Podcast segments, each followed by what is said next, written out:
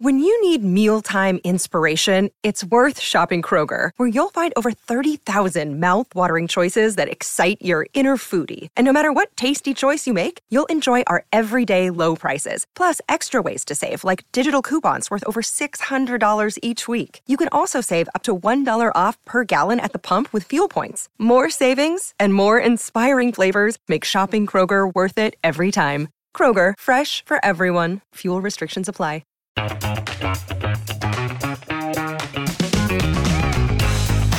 Some things never change, and the things that do only get tastier. Motley Fool Money starts now.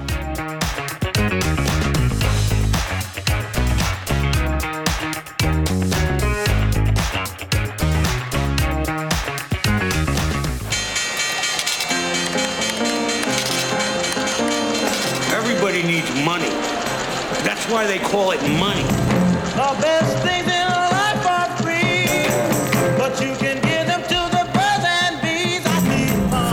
Fool Global Headquarters, this is Motley Fool Money. It's the Motley Fool Money Radio Show. I'm your host, Dylan Lewis, and we're coming to you with a special episode for this holiday weekend. Each week on the Motley Fool Money Radio Show, we air an interview segment, but that's just a small sliver of the interviews we do for the Motley Fool Money podcast and for all of our member content over the course of the year. Today's radio show is our best of for interviews that aired in our daily podcast, but didn't make it out to our radio audience. Our first one up is with a Fool favorite and best selling author, Morgan Housel. Morgan's latest book, Same as Ever, came out this fall, focused on the timeless lessons from history that endure, no matter how the world changes. He talked me through how so much of history is just the same story playing over and over again. I want to kind of immediately get into one of the last things in the book uh, that you mentioned, if you don't mind me going to the last page. As you wrap, you talk a little bit about how you had a concerted effort about a decade ago to start reading more history and start reading fewer forecasts. And I'm curious, just given the nature of the book and how it is very historical, is that kind of where the, the genesis for the book started? I think a lot of it, that's true. And really, this started when I was at the Motley Fool, and I started realizing, and it really bothered me, how bad people were at forecasting. What's the stock market going to do next? When's the next recession? The whole industry is terrible at it.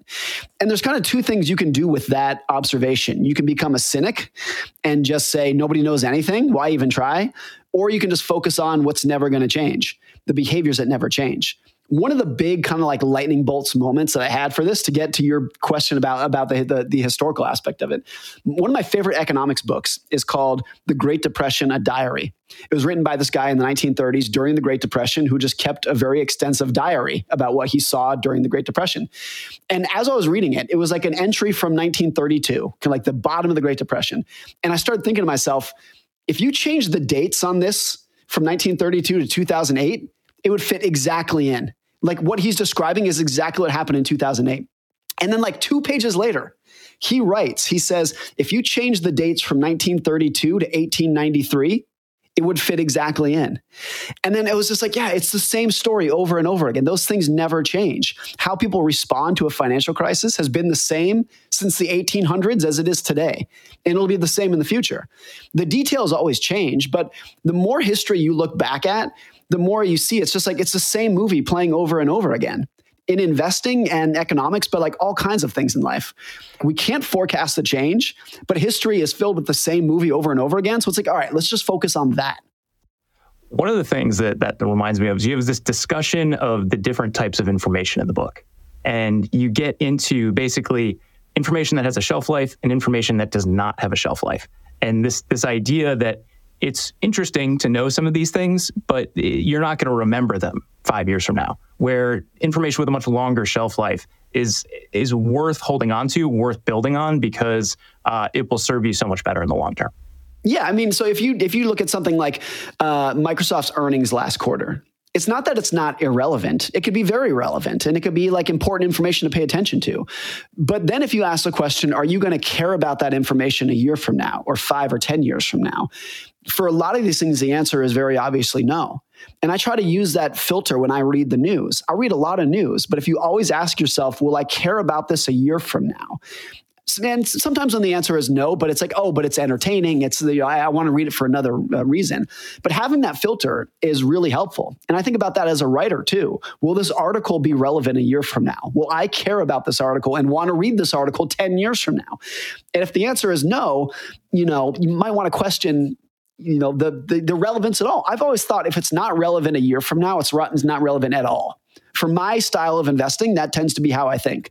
Now, there is a lot of news and information that will be relevant a year from now, uh, one year from now, about competitive advantages and management and whatnot. There are a lot of things, but when you start viewing it through that lens, you see how much of the news cycle is very short term. I was, when I was at the Motley Fool for a, a, period of time, I was a columnist for the Wall Street Journal. This is about 10 years ago. And virtually every column I wrote, the editors would say, How is this relevant to this week's news cycle? And I would always say, It's not. And I think that's great. I think that's the point is that it's not relevant to anything that happened in the last 24 hours. But they always wanted it tied back to the news cycle. So there's definitely that bias, I guess, for lack of a better word, in the news media of like, everything has to be relevant to something that happened in the last seven days. And understanding the irony between that and the idea that most people want to be, or at least think of themselves as long term investors, is, is a big part at having a, a, a healthy news diet as an investor. You mentioned the financial crisis there. And I think one of the great points you make in the book is you talk about how you can philosophically be a long term investor. You can think, okay, I am going to be willing to endure a 30% drop in my portfolio. And in the abstract, that's something that people are capable of holding in their heads. The problem is that when they do that, they're not always putting it in the broader context of all of the other things that happen when a 30% drop in the market happens. Right. So it's easy to say when everything is going well, everybody thinks they have a high risk tolerance. And if I were to say, how would you feel, Dylan, if the market fell 30%? When things are going well, most people would say, oh, that's an opportunity. That's great. I would use that as an opportunity to buy more. And that's great. Like that's the correct mindset. But what you're missing is that the reason the market falls 30% is because there's a terrorist attack on, on 9-11 lehman brothers is threatening the entire financial system and we don't know if the atm machine is going to work on monday covid is you know shut down your kid's school and you don't know how to you don't know how to work from home it's all these things that in that context you realize that it's actually scarier than you thought so it's one thing to say I have a long term mindset and volatility doesn't bother me. It's another thing to actually experience it in real time. And because of that, I think most people have a lower risk tolerance than they assumed.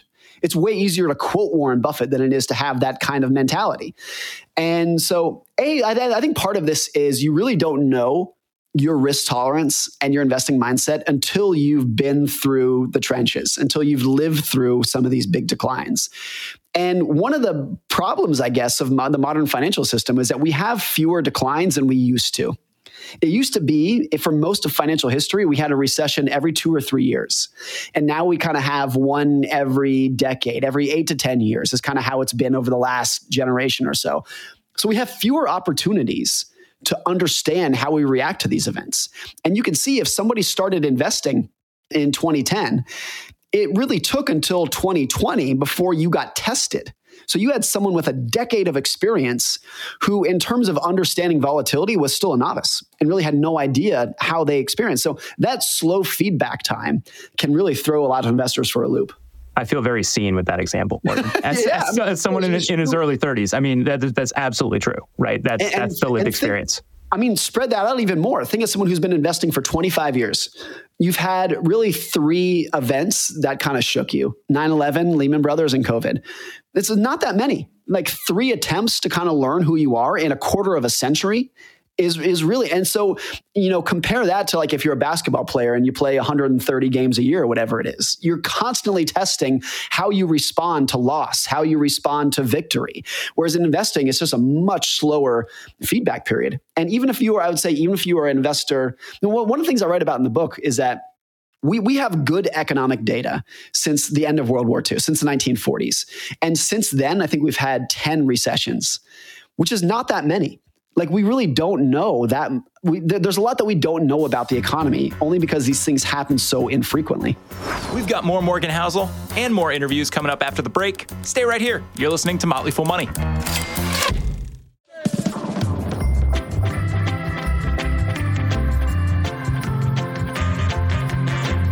Welcome back to Motley Fool Money. I'm Dylan Lewis, and this is our best of 2023 show.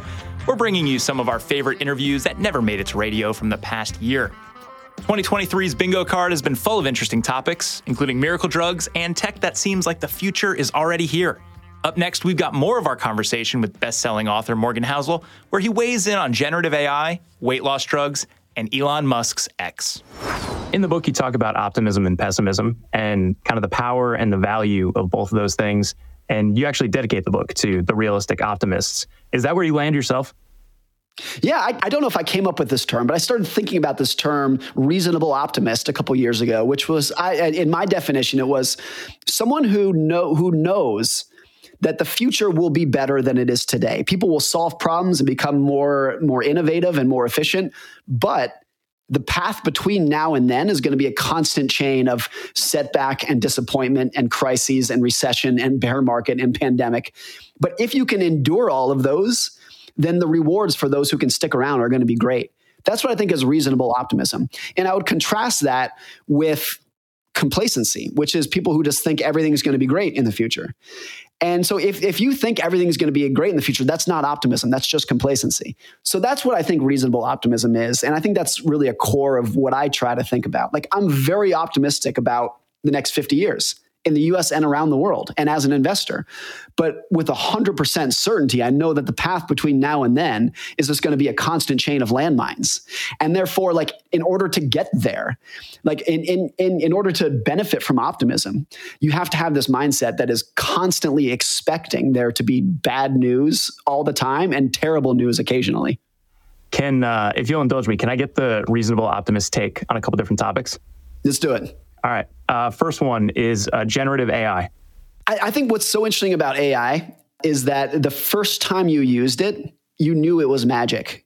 And I think the only thing that I've other that I've experienced like that in my own life, I think a lot of people can relate to this, was like the first time they used AOL Instant Messenger in the 1990s. Mm-hmm. And there, all of a sudden, you're like, I understand what the internet is. It's this thing I can do this magical thing that I could not do before. I can talk to my friend in New Zealand in real time, and that that feels like magic to me. And the first time most people use Chat GPT, their eyes bugged up and they were like, "Oh, I, I, I get it. This is amazing. This is going to be huge." And Josh Brown uh, made this contrast of that between like between that and crypto. Whereas in crypto, and I'm, I'm not necessarily a crypto bear, I, don't really have a dog in that fight, but he contrasts that with crypto of 13 years in, we're kind of still trying to figure out what the purpose is and what the use case is going to be. And if you contrast that with like, what's the purpose of Chat GPT? It's obvious. Within two seconds of using it, you know what the purpose is. And I think that kind of technology is pretty rare when it's so obvious how great it is. And this is version one. And so to imagine if version one feels like magic, what is version 150 going to feel like? That's what I think is so is so great about it. But the reasonable optimistic take, you know, that's the complacent take. The reasonable optimist is you can have amazing life changing technology and still have a very hard go making money at it. Like the internet, if you were bullish on the internet in the 1990s, that was the correct take. The internet did change the world. And it's also true that the vast majority of dot com investments went to zero. And the vast majority of dot com investors lost lost everything in the late 1990s. The same was true for the railroads in the 1800s. Like completely and utterly transformed the world and almost all railroad investors lost everything. like most railroads went bankrupt. Car invest. I always make the point. In the early 1900s, there were 2,000 car companies, and only three of them survived: GM, Chrysler, and Ford. Two of which went bankrupt eventually. And so there can be a massive gap between this technology is going to change the world and being right about that and saying, here are the companies that you should buy in order to get rich doing it. The gap between those two can be a mile wide yeah, the trend is humongous and directionally accurate, but the, the details are very hard to figure out. Right, right. I mean, if you think about like what companies won the internet, well, in hindsight, only saying this with hindsight, it was Facebook, Google, Netflix, and a few others. But if you go back to the 1990s, I mean, a lot of those companies didn't even exist yet and the companies that were the obvious winners in the 1990s, like AOL and Excite and those kind of companies, like either don't exist or are shells of their former selves. So you can easily imagine a world in which AI completely and utterly transforms the world over the next 20 years. But the biggest winners don't even exist today. And so that's that's a pretty cons- constant theme throughout history. All right, you might be able to borrow some for this answer too, uh, from what you just said. But uh, second one is Ozempic and other weight loss drugs, or the intervention of, of medicine into weight loss. Oh, I love this question because I was thinking about this yesterday. I'm pretty sure I'm, I'm, i might be wrong about this by, by a few years, but I think pretty sure Prozac came out in like the late 1980s. And I, I'm making this up, but you can easily imagine a world in the 1980s where you said, oh, because of this miracle drug Prozac, in the future, nobody's going to have anxiety or depression. We're going to eradicate it. And the irony of that is like, no, anxiety and depression has exploded. it's like it's gone vertical over the last 30 years. So there can be a gap between like the miracle drug and actually really transforming society. So, of course, without knowing any technical details and obviously without being a doctor, when you see the early results from Ozempic, not just for weight loss, but what it's done to like all forms of addiction, like smoking and gambling and alcoholism, you're like, that looks like a miracle drug but the history of miracle drugs not exactly eradicating the problem that they look like they are uh, they are targeting. Like that that history exists there too. You know or you think about something like uh, like antibiotics you know made a, a massive massive change to society. But did we eliminate bacterial infections? No it's just was like it's just a little bit better at managing it. So you can imagine a world in which Ozempic really moves the needle, but you still, but but not to the black and white degree that it's made out to be today. All right, my last one for you on the reasonable optimist take is X, formerly known as Twitter. You're active there, so I have to ask about that one.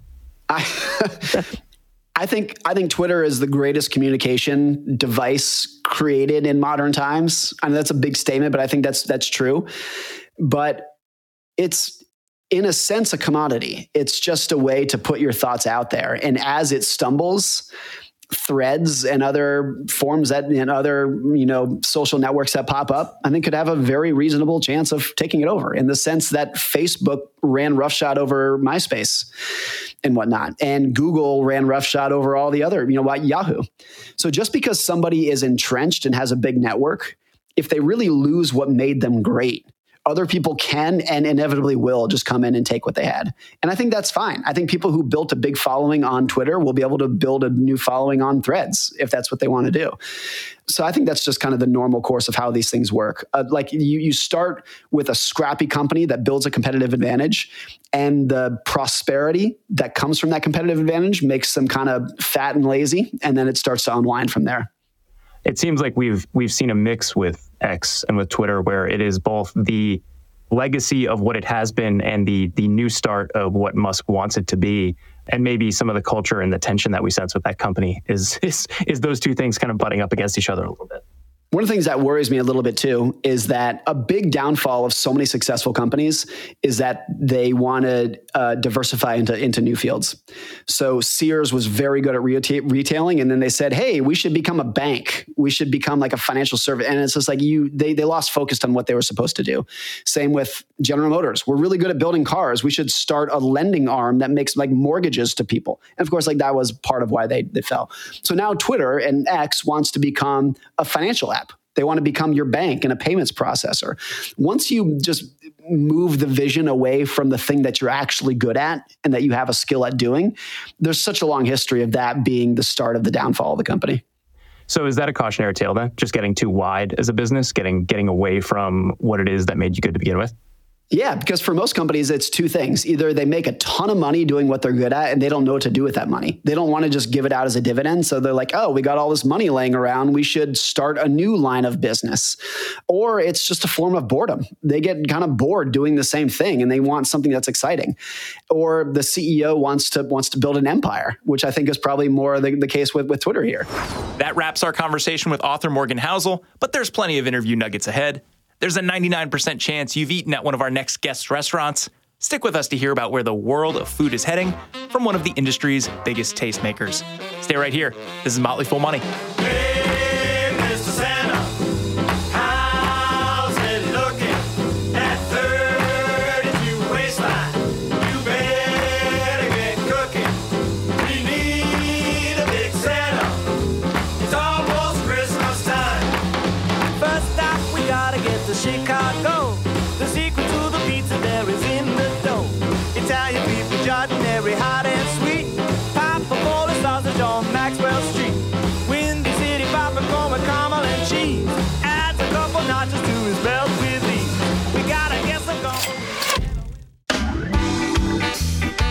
Back to the Motley Fool Money radio show. I'm Dylan Lewis, and this is our year end holiday special where we air some of our favorite interviews from 2023.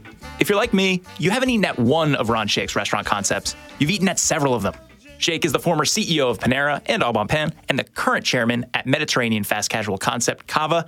Back in October, he joined us at our One NYC member event to talk about the trends he's seeing in food the historical path to fast casual, and how he prepared the team at Cava to go public earlier this year. So, you have fed a lot of people in your lifetime. Um, I kind of consider you an observer of the American eater in a lot of ways. And I'm curious, as you look out to this room of eaters, many people who have eaten with you before, uh, what do you see? What kind of trends are you interested in? What are you, what are you noticing from the American eater right now? I, I think people want things that, that help elevate them. They want things that help them relative to their diet. They want things that are flavors that engage them, that excite them. They want things that are new and different. But more than anything else, they want things that are quality. I think at some level over the long period of time, there's a, a, rejection of, of heavily processed commercial food and desire for things that feel like real food and, and served by real people in environments that engage them and that ultimately elevate them. In the book, I think you call that a drive for specialness. Yes, I think in some ways. Yeah. So that, in a lot of ways, as my reading was, kind of gave birth to the fast casual movement as we know it now. Yeah, I mean, I think if you take it back, we're going to do 200 years of, of, of restaurant history in the next 30 seconds and everything in, in, as investors i'd say this to you. Everything is about understanding the deeper trends and trying to separate the, the, the, wheat from the chaff the signal from the noise. So here it goes. If up until the 1950s from the 1500s on if you wanted to open a restaurant you and your spouse opened the restaurant. It was an independent. One of the spouses was in the front one was in the back and that's what you did. That occurred up until the 50s in the early 50s people began to wake up and say i could take one product. I, I, I, could industrialize it. I could produce it. I could, I could chase the interstates. I could take hamburgers. I could take pizza. Um, and I could serve a lot of food for not a lot of money. At the beginning, those were specialty products. And that was the evolution of fast food, which was, in essence, a niche of the, the broader independent restaurant movement. And that took us from 1950 up until the early 90s. And, and by that point, in the early 90s, we had 60,000 fast food restaurants in America. They were essentially self service gasoline stations for the human body. You know, it's four o'clock in the afternoon, you're on a road show or you're hungry. It's the quickest way to inject nutrition into your system. Hit the drive through, right? That's what that had become. And people began to wake up. I was really one of them, and began to say, you know, people want something more because fast food had become so dominant, people wanted to feel special in a world in which the only choices was fast food and fine dining. And that led to somebody like me coming along and saying the deeper trend was a desire to feel special in a world in which nothing was special. And you began to see the development of specialty categories. Specialty beer, uh, Anheuser-Busch and Miller lent itself to Sam Adams, specialty coffee. Uh, Folgers and Maxwell House lent themselves to Starbucks and Peet's. You saw it in beverages, Coke and Pepsi. Odwalla to Snapple. We said the same thing was going to happen in food service. McDonald's and Burger King were going to lend, them some, lend themselves to specialty food. Now, that's what I called it. The world eventually called it fast casual. Here's what happens next. Now, specialty food is uh, fast casual has been built out, and that niche will continue to occur. Fast, special, fast casual is simply a niche of fast food, which was a niche of independent restaurants. The next major niche, where it's going to go from here, is, in, is into specialty fast casual. So just like it occurred in specialty retail, where, where the, the, the in essence, Sears brought the, the, the, general store to America, and it, it, behind it became the big box specialty retailer.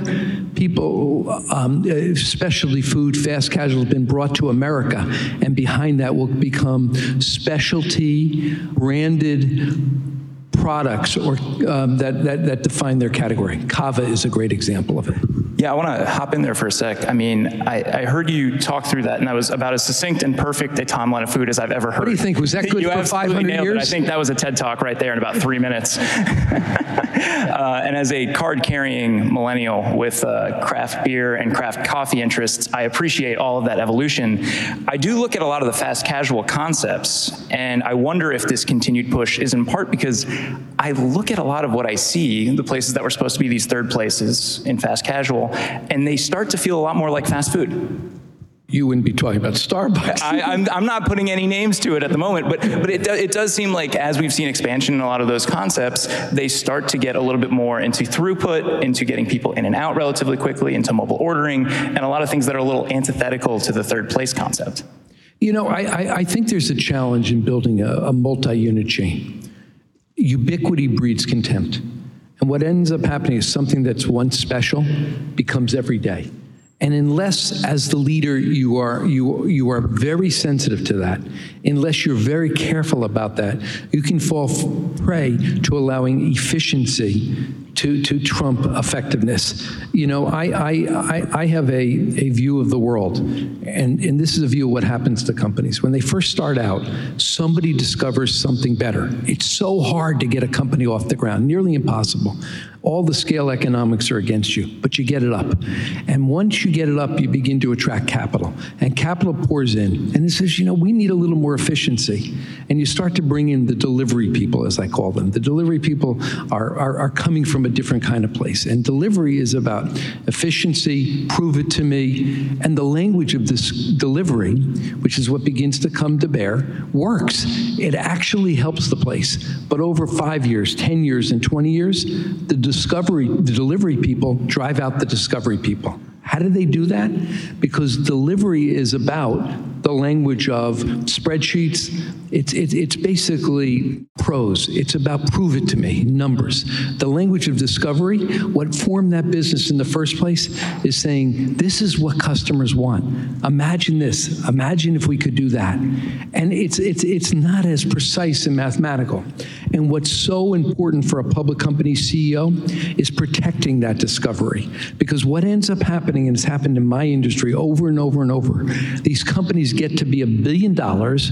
They're wonderful at delivery, they're great at delivery, but they've lost all the discovery capabilities. And frankly, they're focused on what the customer wanted yesterday and not today. So it sounds like there's some benefits to the efficiency that happens. There's absolutely benefits. But it also, in the book, you talk about this notion of the growth monster, this, this monster that needs to be appeased in order for Wall Street to be happy. Is that part of where things start to turn? Growth makes it that much harder, and running a public company makes it infinitely harder. We can talk about the why of that, but both are conditions that you need to be prepared for if you're undertaking. And if you're not prepared for either of those, what it means to provide growth, if you're not prepared for what it means to be a public company, it becomes a very unhappy experience for investors and ultimately a very unhappy experience for the folks running that company. We've got more of our conversation with Ron Shaich up ahead, including his advice for investing in the restaurant industry. Stay right here. This is Motley Fool Money. This is the Motley Fool Money Radio Show. I'm your host, Dylan Lewis, and we are continuing our holiday tradition of playing some of our favorite interview tape as the year comes to a close. 2023 was not a huge year for IPOs, but we did see one big name in restaurants come public Cava.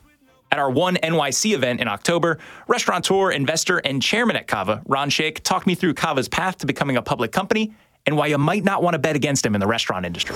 You are now in the investor seat with Act Three.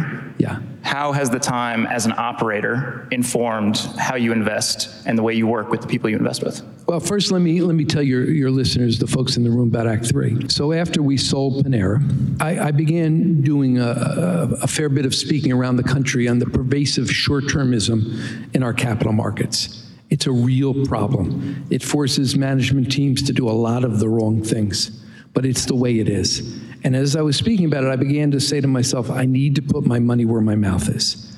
And we began with a couple of partners to decide to, to set up an investment vehicle, all our own money, no LPs, evergreen funds, and to invest. And again, my whole view of business and investing is it doesn't work unless you have competitive advantage.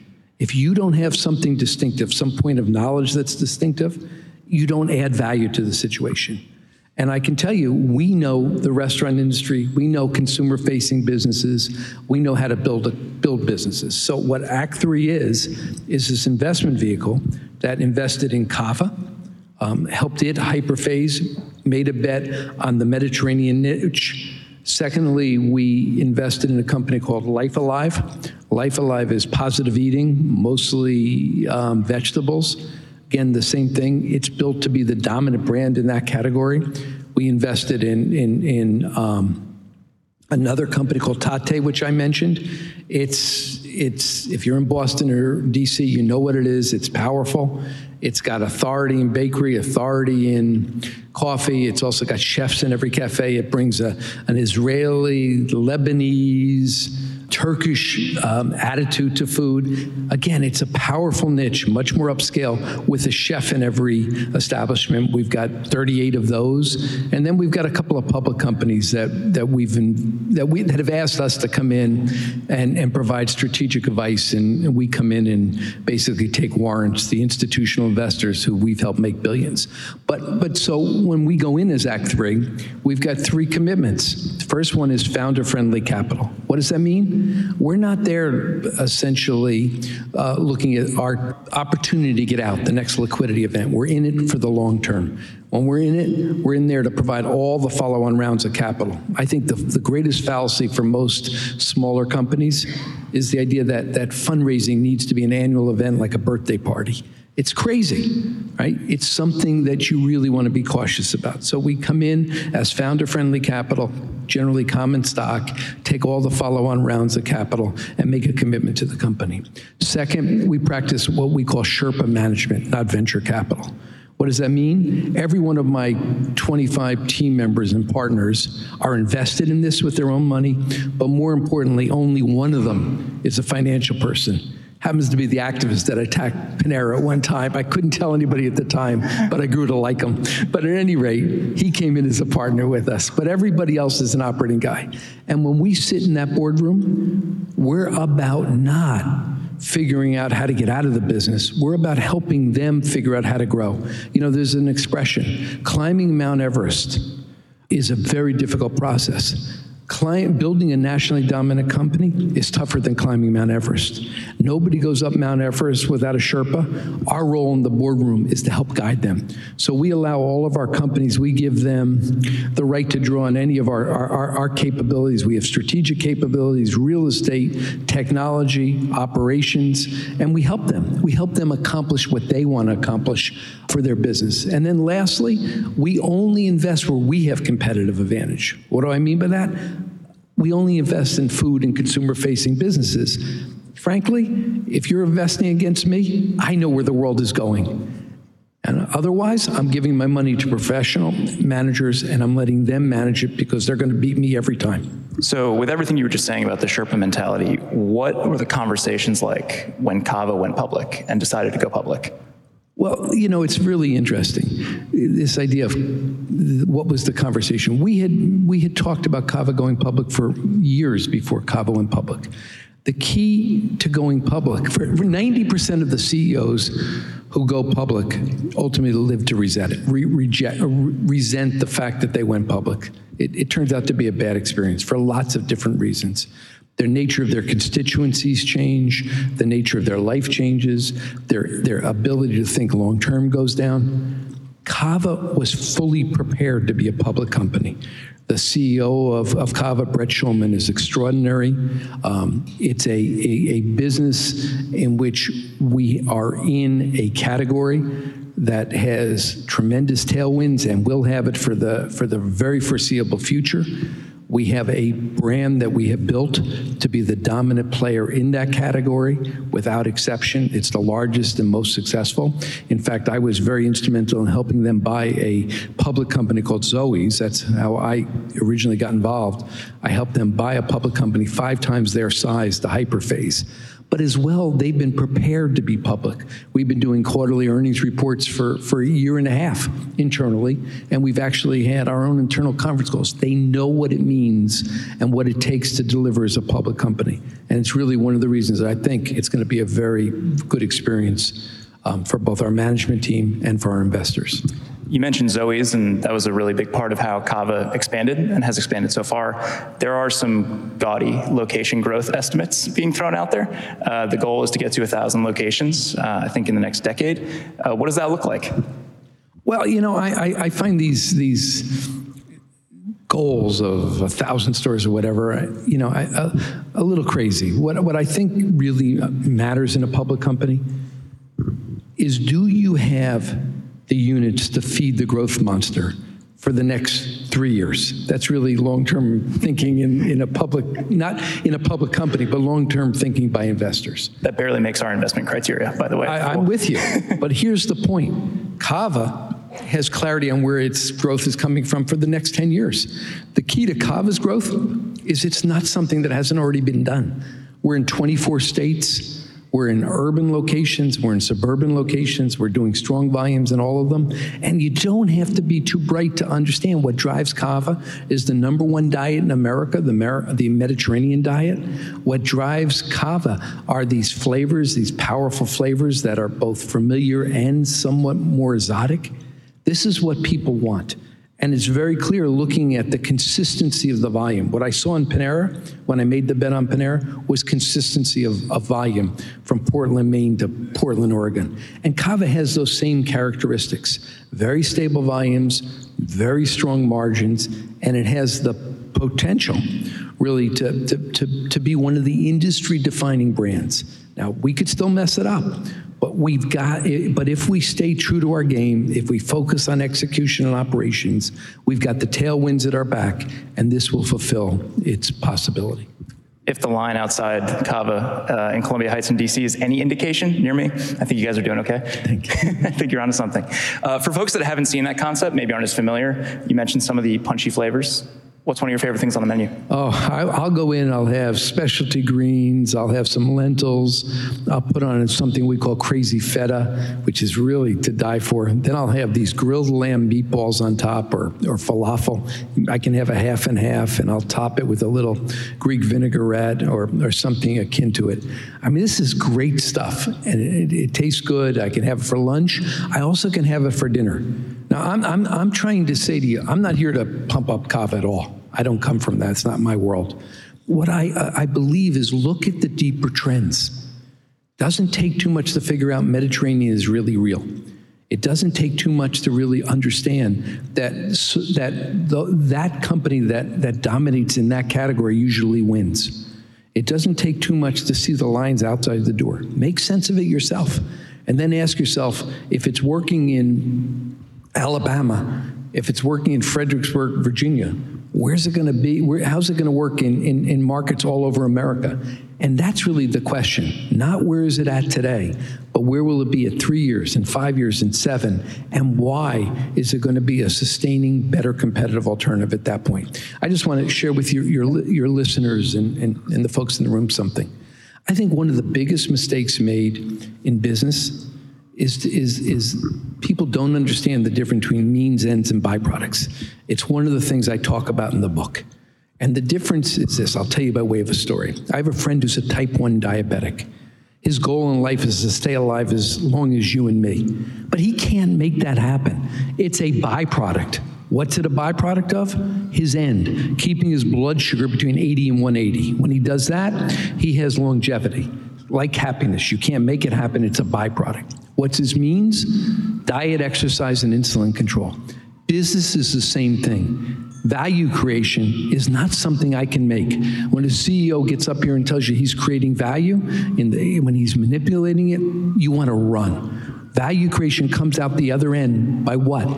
By the end of having a better competitive alternative. In my industry, what's a better competitive alternative mean? It simply means customers are going to walk past our competitors and choose to come to you. That's it. Now, it's hard to do, but that's the objective. Ron Shaich's book, Know What Matters, is out now, as is Morgan Housel's Same as Ever, just in case you need a last minute gift for the business minded reader on your holiday shopping list. That's going to do it for this week's Motley Fool Money radio show. As always, people on the program may have interests in the stocks they talk about, and the Motley Fool may have formal recommendations for or against, so don't buy or sell anything based solely on what you hear. I'm Dylan Lewis. The show is mixed by Dan Boyd. We both hope you have a wonderful holiday, and we'll be back next week with our 2024 preview episode.